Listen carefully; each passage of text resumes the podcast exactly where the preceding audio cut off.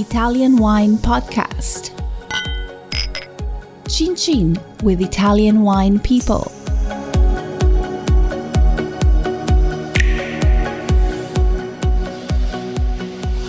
So uh, I just want to say hello to my guest today on the Italian Wine Podcast, which is Lan Liu. Did I get your name correct? Yeah, correct. Right, and so you um, you live in Pion- in Piemonte, um, but you from China originally. Uh, tell us a little bit about the nearest vineyard territories uh, to you in Piemonte. Yeah, in fact, I live partially in Piemonte and partially in Veneto. So I normally go to uh, Piemonte for the weekends. And we live in a small town and just to the west of uh, Langhe regions, the famous Barolo, Barolo region. And so we spent quite a lot, quite a lot of time and exploring all the vineyards.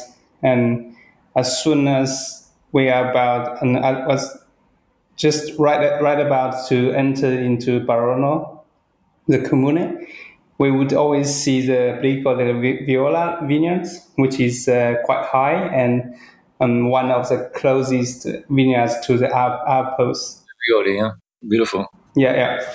And it, its name actually means hill of the violets, and it got its name from the flowers, which bloom quite early due to the salt exposure, and that's uh, where sought after character of um, vine, for vine growing.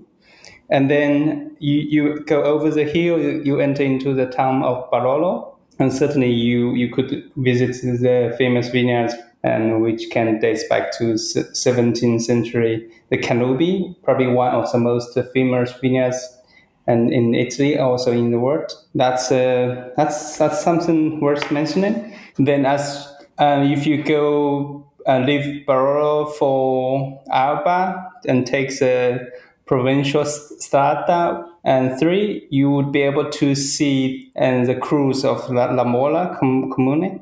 So to the right, you have all the beautiful vineyards cruise of La Morra, and to the left, you have the Cannubi vineyards. One thing you probably want to do is to have lunch in a small restaurant right in the center of the Cannubi vineyards, which is called uh, Locanda in Cannubi, where you can enjoy the views of uh, the views of the uh, La Morra vineyards and also and really get yourself immersed in the atmosphere of uh, Cannubi vineyards. Okay, now apart from your love of wine and food and, the, and where you live, how how did you end up uh, in Verona. You're from Sichuan province, I think, uh, in China. How did you end up in Verona? Yeah, it's it's actually a long story because uh, back in 2010, I got a I got an opportunity to study in Europe for viticulture and winemaking. So I enrolled in enology school in Montpellier,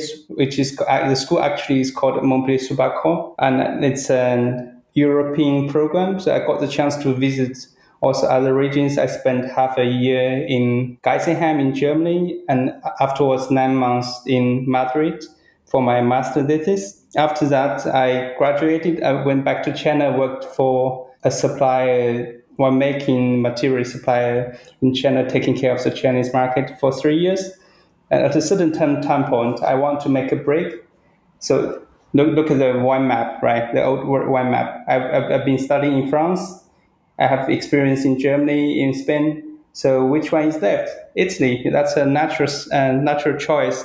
Then I decided to come back come back to Europe and get into a university in Italy and complete my um, European wine map. You got an MBA as well, didn't you, in Italy? Yeah, yeah, that, that's a that's a program. I'm I was enrolled in. So, and that was focused on enology as well, or not? Um, not practically. It's a program focused on food and wine, and I, I think it's probably one of the first uh, one of the first batches of program with a focus on both food, both food and wine. Then I, I guess the education was quite successful I became a Gorgonzola eater and also landed in uh, working for Vinitaly International, so food and wine. Okay, so what? Uh, it's very interesting that you've got that combination of uh, the exotic, um, the food bit and the technical side as well. So, um, what do you find what do you find most exciting about the uh, about the wine business? No, I think basically in wine business, the more you learn and the more you understand how little you actually know. And it's a plethora of knowledge, which is quite fascinating. And also, um, wine business is not is generally speaking left behind uh, if you compare one business with other industries. And but we got the, we got this opportunity to really embrace the technology and also knowing people from all different fields and all different places. And you, you almost almost every time you would hear a story, people who was an um, investment banker and and decided to change for a career. Then he, he ended up being a winery um, owner in Piedmont or in Tuscany. But you never heard a story like a winemaker decided to make a life change to become a, investment banker. You know, that's uh, that's the exciting part, I think. So, what is your exact role at the Vinitaly International Academy, VIA? So my official role is um, the coordinator of Vinitaly International Academy. Practically, I take care of the course development and, and execution with uh, faculty and under the supervision of our chief scientist, whose name is uh, Attilio Scienza, the aka Fleischmann. Then I also coordinates our VIA ecosystem, which is uh, consisted of uh, VIA supporters, advisory board, VIA faculty, and also our VIA community. And another major part of my work is to uh, maintain the communication with our communities and either through um, social medias or through uh, events, field trips.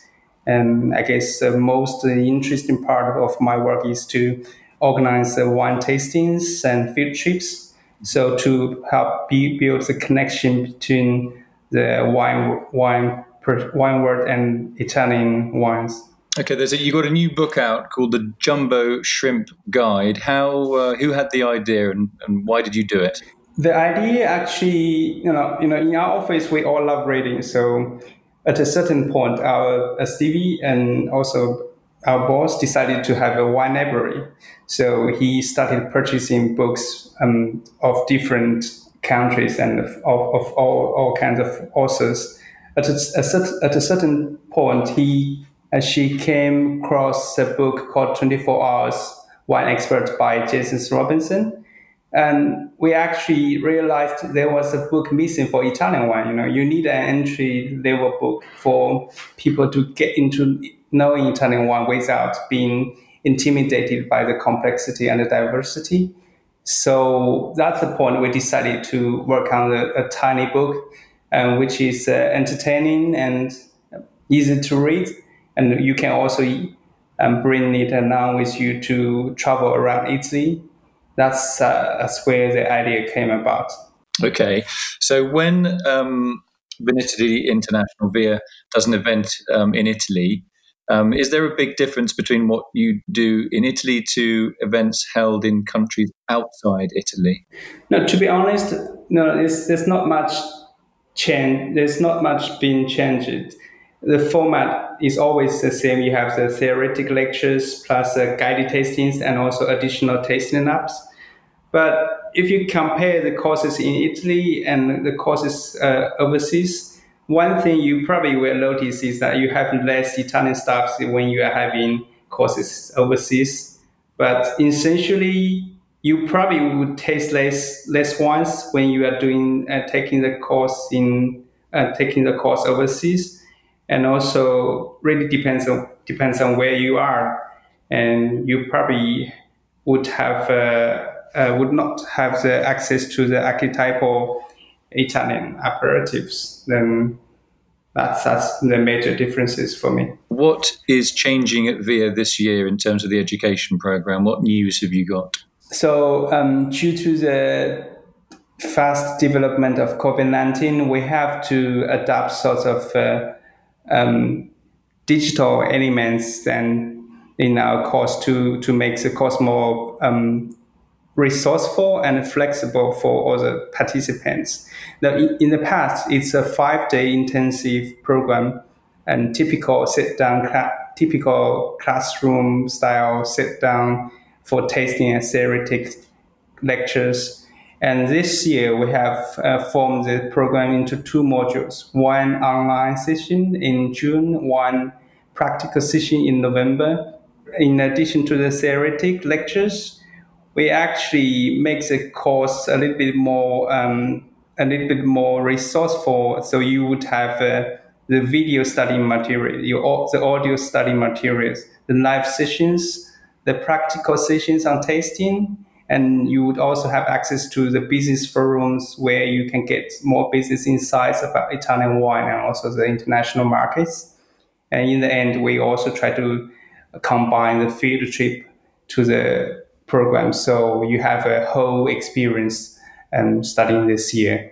Great, sounds good. It's nice that the fact that you've got the commercial side in there as well. That's often one of the things that is missing in wine courses. It's about tasting and and uh, which grape is in which particular wine, rather than the actual business side as well, which I, I think is quite um, is quite a good thing. Yeah, yeah. Education after all, ha- after all has, has to serve also the the sales, right? You know, in the end, the goal is to help more Italian producers to sell more wines, and and little by little, we're, we're trying to adapt the course to be more relevant and also to, to somehow help the students to get more Italian elements into their uh, brain and mentality. So in, in the in the future, they, they probably will become the biggest advocates of Italian wine. Alan, Liu, I just want to say thanks very much for coming in today uh, talking to us about the educational program at Vinitaly International Academy and also how you got there, uh, and also um, a little bit about your life in Piemonte. You live in a beautiful part of the world, and um, you're clearly absolutely passionate about your wine, which is what we like to hear. So thanks very much, Lannon. Uh, take it easy and good luck with all the courses. Thank you. Thanks for the time. Thanks, Lan. Ciao. Listen to the Italian Wine Podcast wherever you get your podcasts. We're on SoundCloud, Apple Podcasts, Himalaya FM, and more. Don't forget to subscribe and rate the show. If you enjoy listening, please consider donating through ItalianWinePodcast.com. Any amount helps cover equipment, production, and publication costs. Until next time, chin chin.